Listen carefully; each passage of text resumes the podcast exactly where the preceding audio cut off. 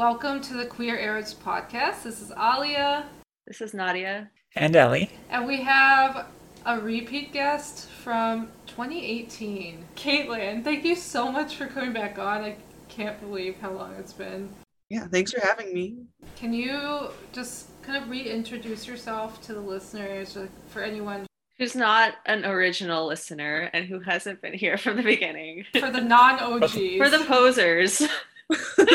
or you know people who just like passively listen to podcasts and haven't you know written down the guests of the past 180 episodes at this point yeah hi um uh, my name is Caitlin Abadir Mullally or KT. I'm an artist uh, based in Philadelphia. Um, also studying to be an archivist. Yeah, back in 2018, I think it was October. It was like episode 30 something. Yeah, it's when I met y'all for the first time, and I was so excited uh, to really find a queer Swana community, um, queer Arab community.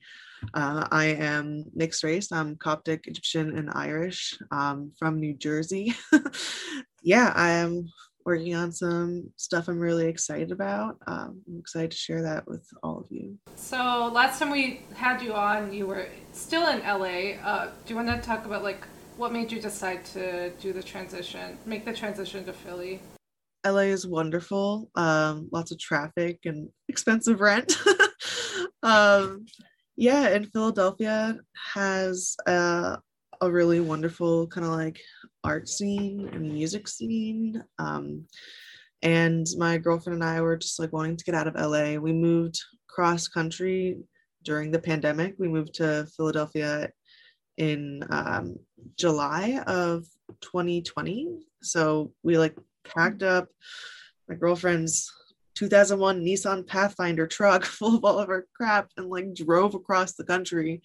Um, it was awesome and like kind of scary. Uh, and yeah, it, it, was really wild. And we moved to Philly, then we got a giant pit bull, you know, really embracing that Philadelphia lifestyle.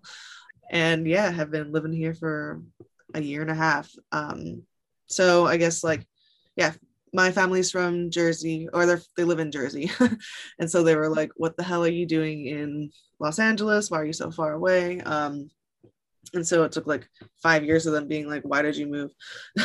to uh, for me to realize that I wanted to be kind of closer to home, and I had I have some older family members who like immigrated here, uh, so I wanted to be around for like their last you know few months. Yeah, um, I know it's probably hard transitioning to a new city during the pan- the pandemic, but yeah, it sounds like you've been like finding a lot um, to do, and like we are really excited to read about one of your projects that you're working on um, right now, right? The grief houses. Yeah, yeah, it's yeah. currently So, could you just could you describe the work for us? Yeah, for sure. My current series is called uh titled Grief Houses. It it deals with like grief in like various areas of my life and in different parts of my identity. And I kind of think of it think of it in like three sections. Uh like one section is based on like the street that my father grew up on, Riverdale Ave in Detroit, Michigan.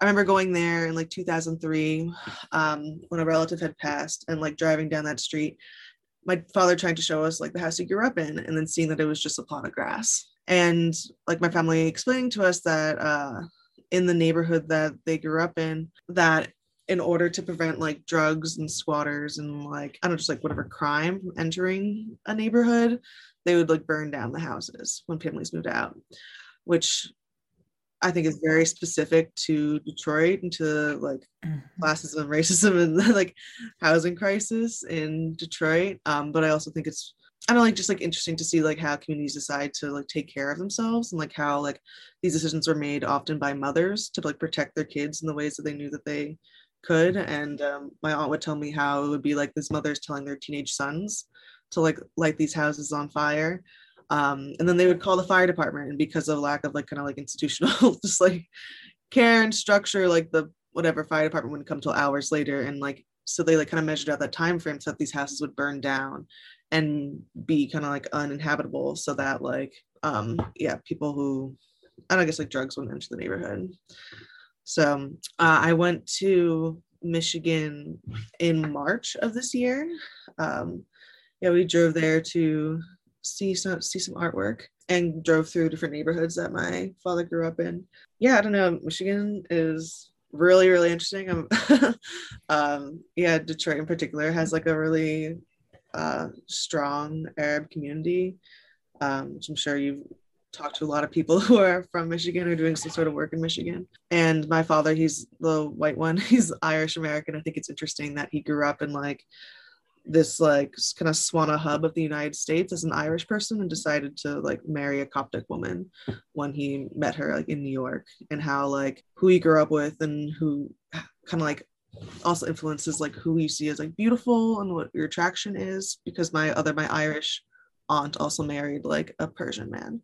So I think that's so I have like one cousins who are like the same kind of mixture, and I'm like, does this have to do with Detroit? Maybe. yeah. So I could go on, but that's like one section of these like houses that um kind of have been burnt down.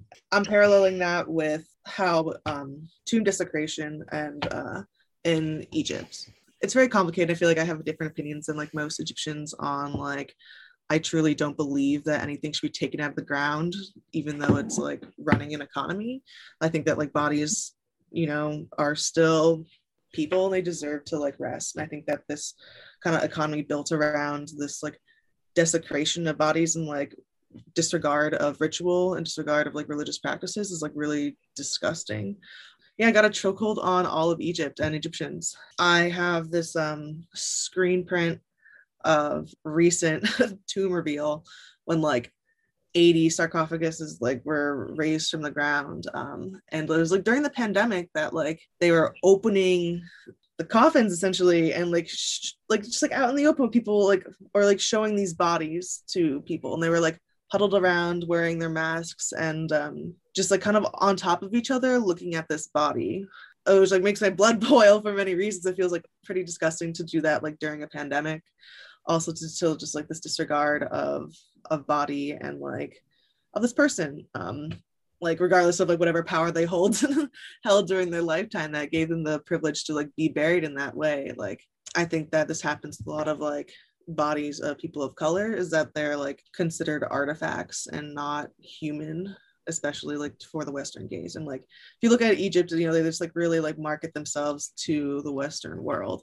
You know they had this like movement of the mummies to like the new um egyptian museum of like maybe almost a year ago with this whole like golden parade. I don't know if you guys heard about that. Mm-hmm. um but they really just like makes a spectacle of like of burial i think about like grief in these different ways and like how this destruction of homes for safety is still like destroying something um, or like the kind of like self-cannibalizing which egyptians are also doing to like their own culture. And so then finally i have like these plaster casts of my body and can kind of like really thinking about how like my body is holding like these different kinds of like respect and disrespect um, and like desecration. Yeah and the piece and this kind of like thinking about grief this way has a lot to do with a family member who just passed um, my my grandmother Nellie uh, or Tata, whatever. Yeah, she passed in October, and that's when I really started to like dive into this piece more. I'm thinking about grief in like various areas of my life. Basically, part one of my work is about, um, and it's a series. It's a lot of um, paintings on wood and screen prints and plaster casts and like prints on fabric. Oh, beautiful. Bef- Go ahead. So before we started recording, um, I was looking over the the prints uh, she was doing and the paintings, and I was like, one thing that struck me is with the houses, like, and discussing the sort of lost, like, history that was included in them, is like I felt like a lot of that parallels like my experience growing up in like Montrose before it was gentrified. Like all these all these homes that I visited and had like a lot of my formative queer experiences or a lot of these places is they're just gone now. They were bulldozed you know for economic value and to put up like you know upscale apartments and taking up space. And it kind of feels like a like a mix of both of the things we're discussing. It's just like the loss of these spaces and the lack of respect for the culture that came before it. You made a really interesting point about the like the this was in your notes, but this is like at one point Europeans were literally consuming ground up Egyptian mummies Yeah. for medicinal benefits and for pigments and sometimes just for meat, like straight up. And I didn't know that actually. Me neither. like it was considered a delicacy at one point, grunt, ground up mummy meat. And there was a whole like Yeah. you know What apothecary subculture where th- they consider that they considered them very healthy because of some of the embalming um, stuff that was used on them. So What the fuck? That's so many levels of disgusting at the same time. Yeah. oh, um, and that uh, Egyptian mummies were also ground up and used for pigment and paintings. So Oh, wow. It's like even Yeah. after death, people are still violated. yeah, this was, if I remember right, this was mostly like 17, 18, and very early 1900s before it sort of fell out of style. Um, basically, colonial era when they were shipping everything from Egypt and other places to the European museums to show the culture of the world, you know, and consume it both literally and figuratively.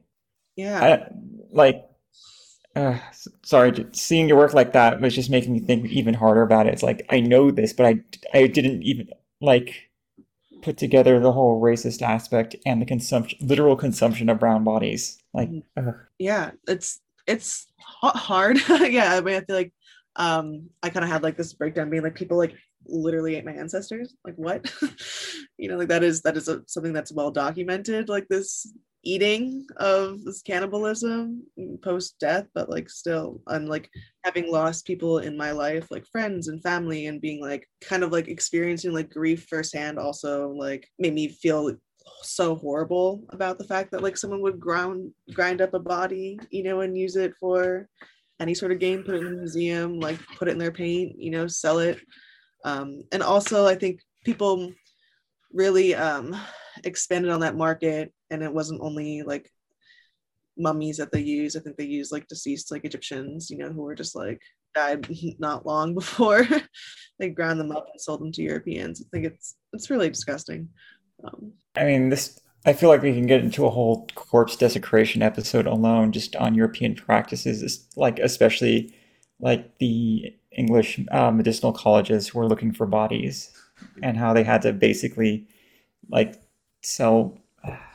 God, white supremacy is so it's bizarre in the in the fact that like this uh, belief that there is inherent uh, I don't know something inherently better about being white, but then it, at the same time it's like But then you They want you need to desire- have you need to consume everything that's yeah they desire Not- like elements of non-white. Yeah, and I mean, I think what you're getting at too is it's not even just like white people participating in this, right? There's a whole Egyptian economy around perpetuating and appealing to that white gaze, and you know, we, we, we sell ourselves out too. And is that because of just like colonization and survival? How like Egypt was colonized by like various different forces and like like I'm also recognize that my perspective is from like a mixed race Egyptian American, you know, Coptic person, but who's like raised in the United States and my livelihood does not rely on keychains, you know, it doesn't rely on like the selling of postcards and like giving tours of the pyramids or any of these things. So like I have this like outside perspective. Um most people that I talk to also have this kind of like separation, you know, where like I'm able to be critical because like my life doesn't depend on it. I feel like that's also just a result of like a lot of the Middle East col colonial history and then the later export economies of oil and tourism. As much shit as I want to give Saudi Arabia and the Emirates for their treatment of like a lot of issues, one of the few things we do right is the education of people and building up of internal resources like that. Is like, yeah, they still depend on it, but at least they're trying to escape it. Unfortunately, I damn now I wish I studied this this issue a bit better for Egypt. I'm sorry. I mean, it also kind of has me thinking like, what are not on like such a literal level of like selling pyramid tours or like selling mm-hmm. bot like physical bodies, but like on some level, like how are we? How do we all sell ourselves out for the white gaze, you know, and are somewhat like wrapped up in that for our survival and i'm thinking especially in the art world you know Side note, I think I just thought of this episode's title, uh, White Consumption. maybe Possible. It describes a lot of what we're talking about. On the other hand, it's like, do we want to? there's also other things we're also going to Yeah. talk about some and other stuff Do we want to Um, like center white people even more by titling an episode with them? Anyway, anyway speaking Yeah. of other other things um you you've been involved in yallah punk in, in philly right Yeah. For, in 2021, I had a fellowship with Yallah Punk, um, building a community archive. So, yeah, I'm studying to be an archivist and studying like kind of um, institutional archiving practices and whatever that means because archives uphold US propaganda, at least in this country. I've worked at a lot of um, LGBT archives and queer swana anything is like is very very minimal. Um and so that's like really frustrating um because it's like i was really excited to find out about y'all a few years ago you know because it's just like really um i think there's a lot of like more production of content made for like queer swana people uh, in the last several years but um it's not really like recorded in the way that it should be not like um like white cisgendered gay men you know like it's not recorded like um i don't know the way that like porno mags are you know Um, um, That's actually one of the things I think is going to be sort of big in the next like 10 years, at least for queer Swana folks, is archiving all this material. Like, you know, yeah, like for example, the Queer Arabs is well is well published and well represented on all these platforms, and we have our own website.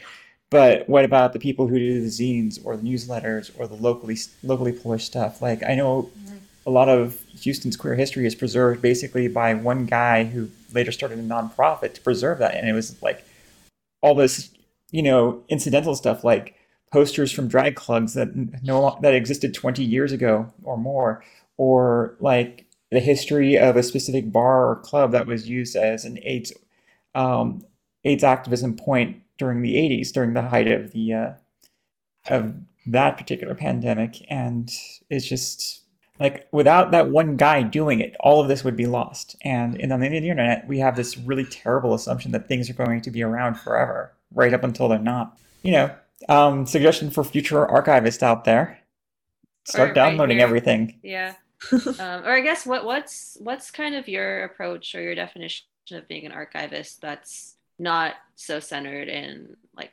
white centric propagandistic ways of seeing archives yeah um so like the when you're like acquiring um materials into an archive like i think there's like really wonderful moments where you can like collect further like information about like the people and the object and even like how you describe like the content that you have.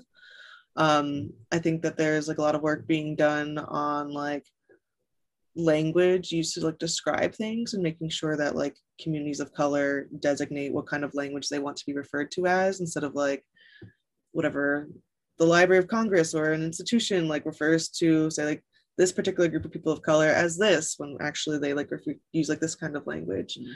um and so in like this community archiving project which has been like really a whirl- whirlwind of like learning things um like it's really trying to respect people and respect their choices um and say like someone gives me a print you know like i want to make sure i know exactly how they want to be described and how they want to be credited and like how they want their work to be preserved um because i feel like that influences a lot of like what i think about with like egyptian artifacts and how like the kind of choices people made. Like they buried they chose how to be buried. They chose what to keep with them you know. While they were alive a lot of choices were made and those are not being respected now. So i think as an archivist something that i view is like really important is like talking to the living about how they want to be remembered and respecting mm-hmm. that. Not being like okay so it's 2035 and we actually want to know like more about this. We're going to rip open these things that say restricted you know and actually just like really disrespect all the different kind of guidelines that people consciously made um yeah and i think about just like respecting the living uh, and therefore respecting the choice of the living when they're dead. Um and i think about honestly there are like time capsules a lot which is not what archives are really about because like archives and libraries are built to provide access to things. Um i mean of course like the longevity of items is built into like the structures of like institutions but really it is about providing access to information to the public um but i think a lot about you know the fear mongering of the last few years and like how death seems like much closer you know than i think it did for me a few years ago um Mm-hmm. and how like time capsules seem like really really safe and so i'd love to one day you know figure out like how to get like queer swana stories and like put it in the ground so that like people know about it you know no matter what happens to like the living Yeah, I feel you. I've um I, I think I've said this on other episodes of the podcast, but like just during the pandemic, I had this weird impulse to just read really old things. So I was like interested in reading like any kind of really old religious text or eh, like but not because it was religious, just because it was old and people still gave a fuck about it. And I'm like, oh, it's it like everything seems so like like life seems so fleeting right now. It's nice to know that these people lived like thousands of years ago and someone still knows something about that and cares. Um, which I feel like is is is coming from a similar impulse. Mhm. Like I just Yeah. I want to know that things last. Yeah, things feel fragile. yeah and i guess like I, I can relate to that and see how like i'm trying to learn how to make things last Ellie, you mentioned like the internet might not be reliable for forever, which you're probably right. So like maybe we should think about that too. As pod- Well- podcast people. Well, a podcast only lives so long as it's being upkept by somebody. For example, um, Yeah. basically, we have our own web server and we drop like $30 a month on that thing just to keep it up and going. And the moment we stop paying that bill, basically the stop the clock the clock starts running on like how long other services like Apple, Spotify, and whatnot, and other all for-profit services will keep the stuff up, Hmm. especially Oh, if good we go dormant. Good point. Like, I mean, do we need to do we need to just put it on a disc? But like have you giant- decided um have you thought about talking to an archive like about having them back it up as well No, uh, but no, but now we are thinking about it because you Yeah. just said it. Yeah, well, that's a good point. Yeah. Well, I also have automated backups running on this thing like every week, just in case something happens while we're still while we still care about it. Okay. But it's know, a it's but, a good point though. I'll even even you know whenever we aren't doing this, like I think I and other people will still care about it. It's not about that. It's like preservation of it is important. That is something we should think about. Yeah, well, thanks. one thing that helps is spreading it on a lot of a lot of platforms. So we're kind of have a small leg up on that one, but it's also like mm-hmm. where else could we stick it that's publicly accessible? Because if yeah, if I have all of this stuff saved mm-hmm. backed up on a disk somewhere, do does anyone aside from y'all like have my phone number and can call me and say, hey, can you hook me up with those episodes? yeah, true. So, like public archives, especially of the internet, are should be a way more important thing. But the only like major archivist organization for the internet as a whole is archive.org, and Mm. you can find a lot of snapshots of the older internet and a lot of old material on it. But I'm not yet aware of anyone who's doing like archives of podcasts yet. I'm sure someone somewhere is. I mean, do we- do we want to go in the rabbit hole of like the problems of backing up like dense media like audio and video? yeah and i guess it also Yeah. depends on like where you ultimately like want to have the stuff live. So say it's like in new york or in houston or with the um, um arab american museum in dearborn you know i'm sure they can talk with you about how getting copies available on theirs um in their archive as well. So it won't doesn't always fall on the individual. You can go talk to an archivist you know? Yeah, and they'll yeah. okay here we'll figure out how to get the files and um, we'll keep it safe for you and then people will be able to listen to it in research context and like It's a great idea. Yeah. And check out all our edits and typos that aren't live anymore. Sure. i think that'd Um, be wonderful but like can you imagine like in a hundred years someone being like you know what queer arab community is not actually so shiny and fun because it's like all around us you know and then being like oh wait remember when it wasn't like that people had to build their own systems build their own communities and like actually connect with people like worldwide to like Yeah. It's amazing how just not even four years ago when we started this, like I, I personally wasn't finding like queer Arab stuff, and all of a sudden, I mean, it just in the past few years, just the change has been remarkable. So I mean, um, I think there's two things. Like one, like yeah, there's there's so much that's bubbled up in the past few years. But two, like the more I've like talked to people, the more I've realized there's there was stuff before that. It just wasn't anywhere that I would find it, right? It wasn't Googleable. Yeah, I mean, yeah. We, we always talk to people who say they've been organizing something for 10 years. Did I know about it 10 years ago? No. Right. I think like, like part of it is like you were saying, do people want it public? I mean, I think in the past, a lot of people probably didn't. And that means mm-hmm. that it's not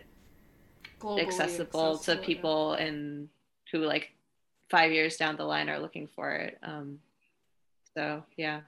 I mean, that's kind of kind of the other part of it is in the United States, a lot of queer stuff where like a lot of the internet hosting is was illegal or was against the law or was considered immoral.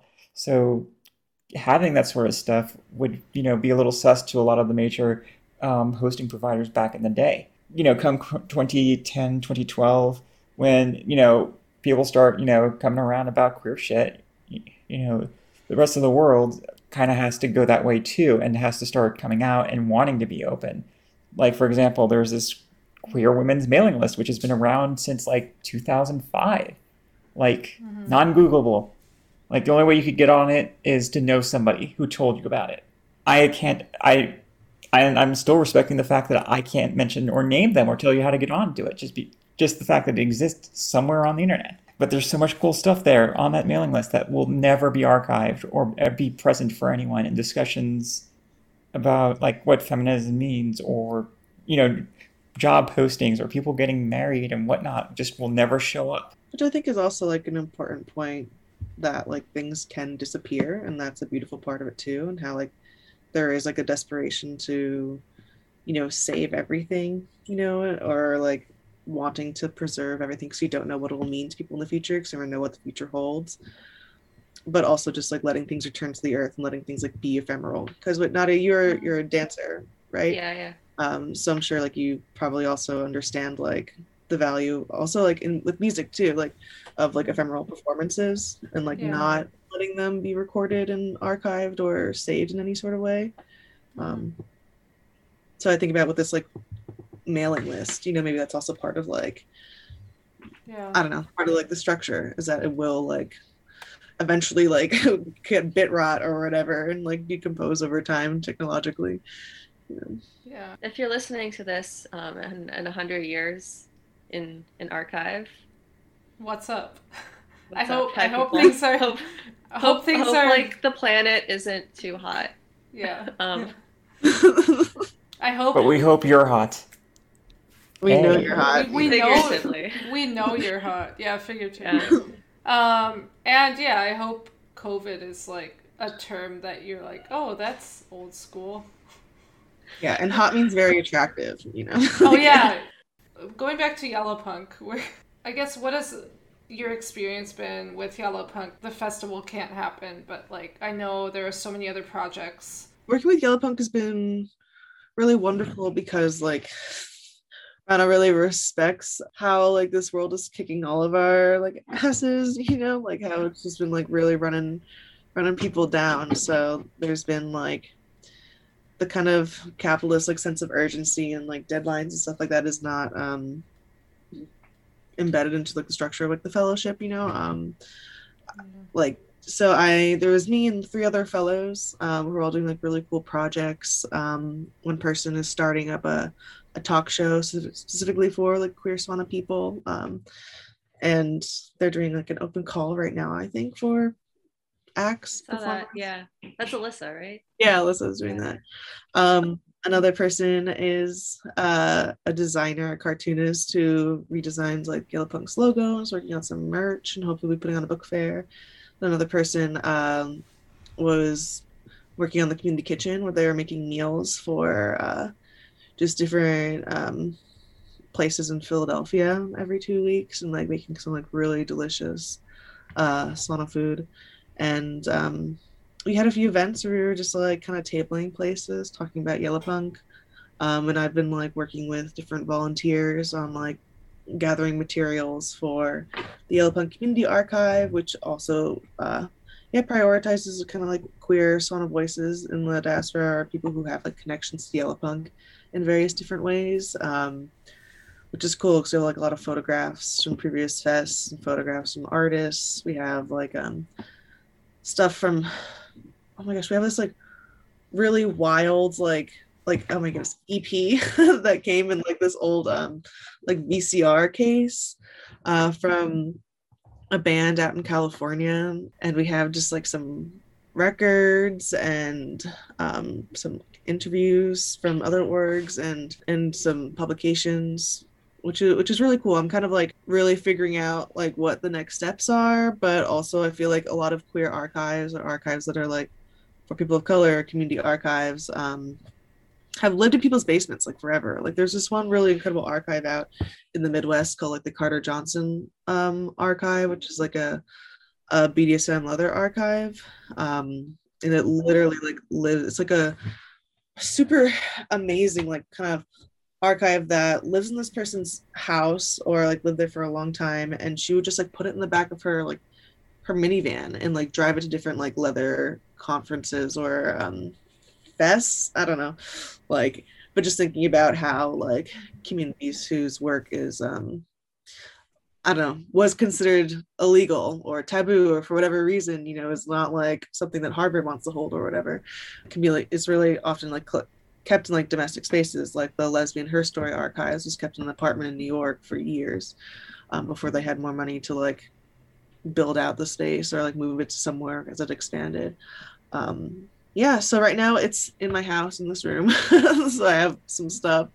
Um, and I'm like working on kind of like organizing the like kind of like acquisition process. Um, the timeline for when it will be available is like up in the air right now. We're like um still working on collecting things. I'm working at um an LGBT archive here in Philadelphia. And so I'm working with like a someone who has working as an archivist for 20 years who's like really been helping me like figure out uh, the ins and outs of yeah what it means to build an archive but it's been awesome. I think that yallah punk brought, brought a lot of cool stuff to philadelphia. Um, and there's a lot of like really really amazing people who i've met through yallah punk. Um, and i wish that uh, covid would chill out so that there could be another fest because i, I still know an actual yallah punk fest. Yeah. Um, for the listeners uh, if you haven't heard about yallah punk you can hear our episode 80. I thought you were gonna be like, if you haven't heard about COVID.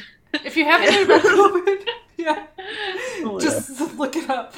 Um, episode 80 was our last one on Yallah Punk. If you want to check it out, that was from the festival. Yeah, I think was yeah. the last time it happened in person. Yeah, it was 2019. Yeah, yeah, it's a hundred episodes ago. I know. Wow, y'all been busy. God, I know. Like I can't tell. I mean. It's a lot of episodes ago, so I guess so. Yeah. Yeah. So, anything else that you kind of have on the horizon that you're working on that you want to mention? I have a few artist talks coming up this month in January, but they may be like moved around because of COVID. so, I know actually, I have the one date might be the 22nd at Automat in Philadelphia, January 22nd. Oh, sweet. Um, but you can check out my Instagram just in case it's postponed because I honestly yeah. don't know. Really cool part of being an artist. Uh, every so much right now is play it by ear.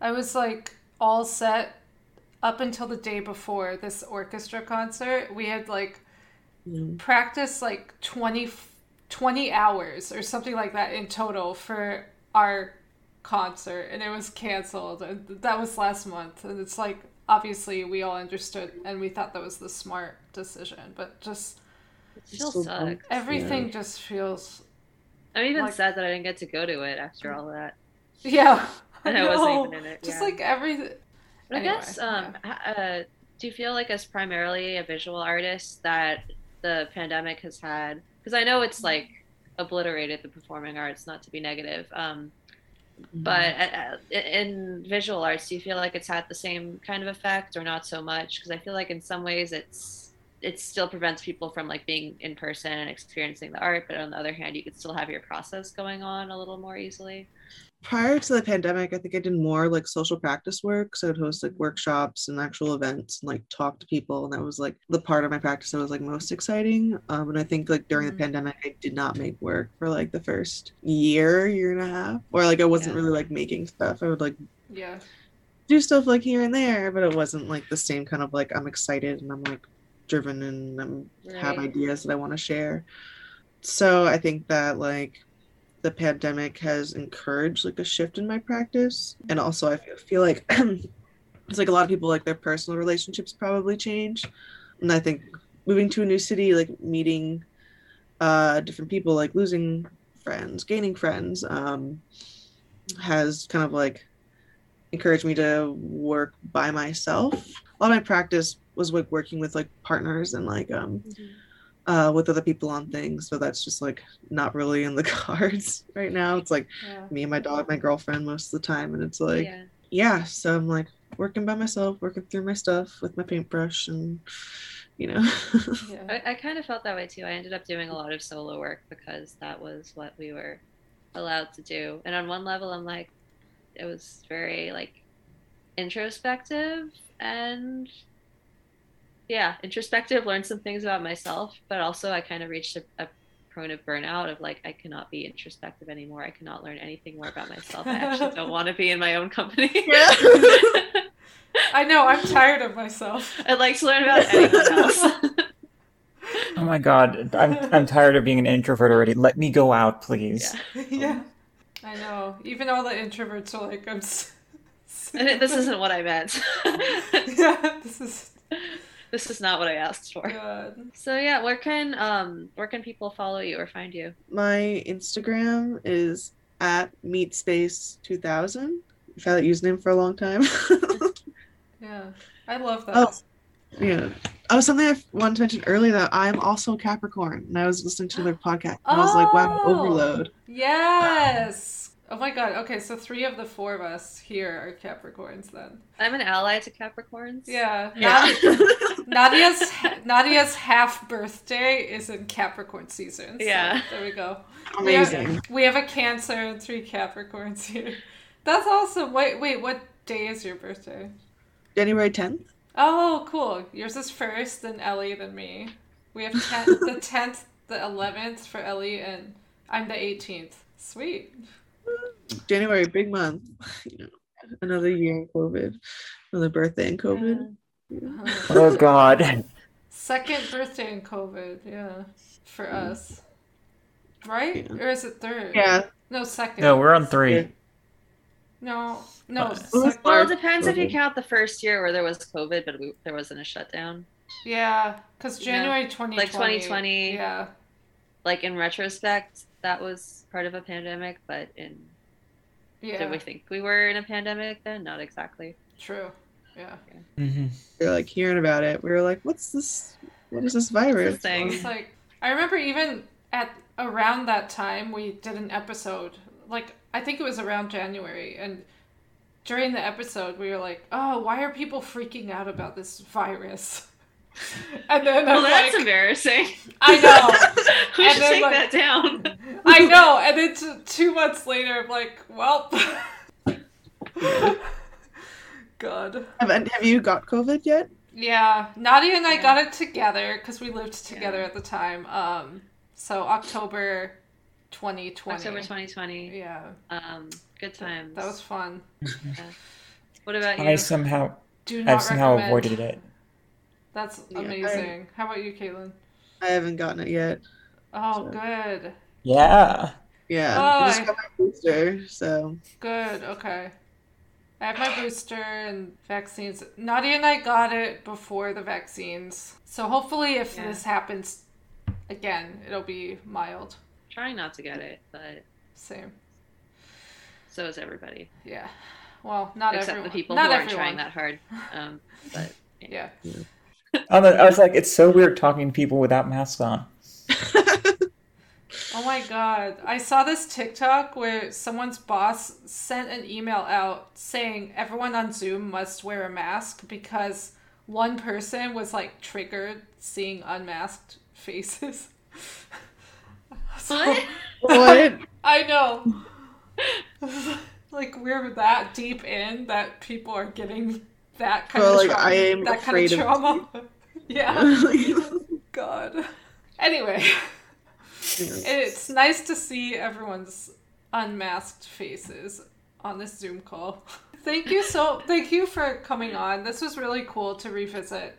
well, congratulations for keeping this project going for so many years. I'm so Thank grateful to be able to, like you. revisit because I was a, such a little baby gay. You know, I was Right, like, oh, oh, does yeah. my family like me?